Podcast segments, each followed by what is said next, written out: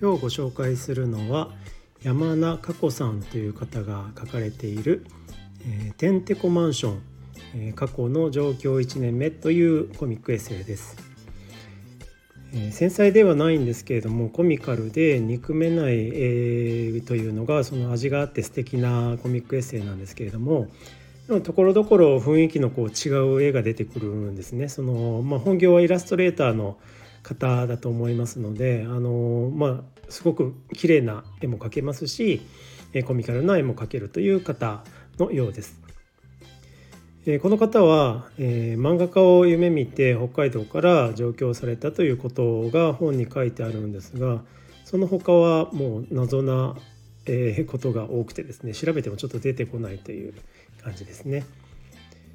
内容なんですけれども90年代にフォーカスしたお話をとてもテンポよくしかもコミカルに書いているコミックエッセイで、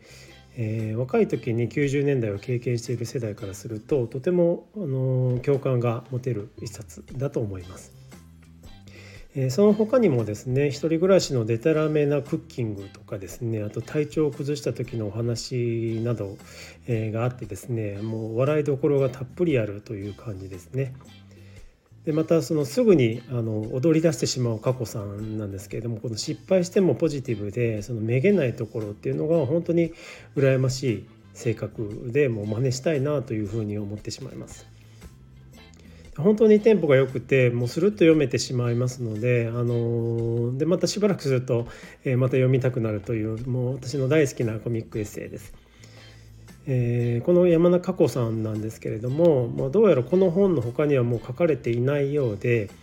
えー、他のコミックエッセイも探してみたんですけれどもちょっと見つからなくてですねもうあれば是非読んでみたいのに、えー、見たいのになと思う、あのまあ、ちょっと残念な、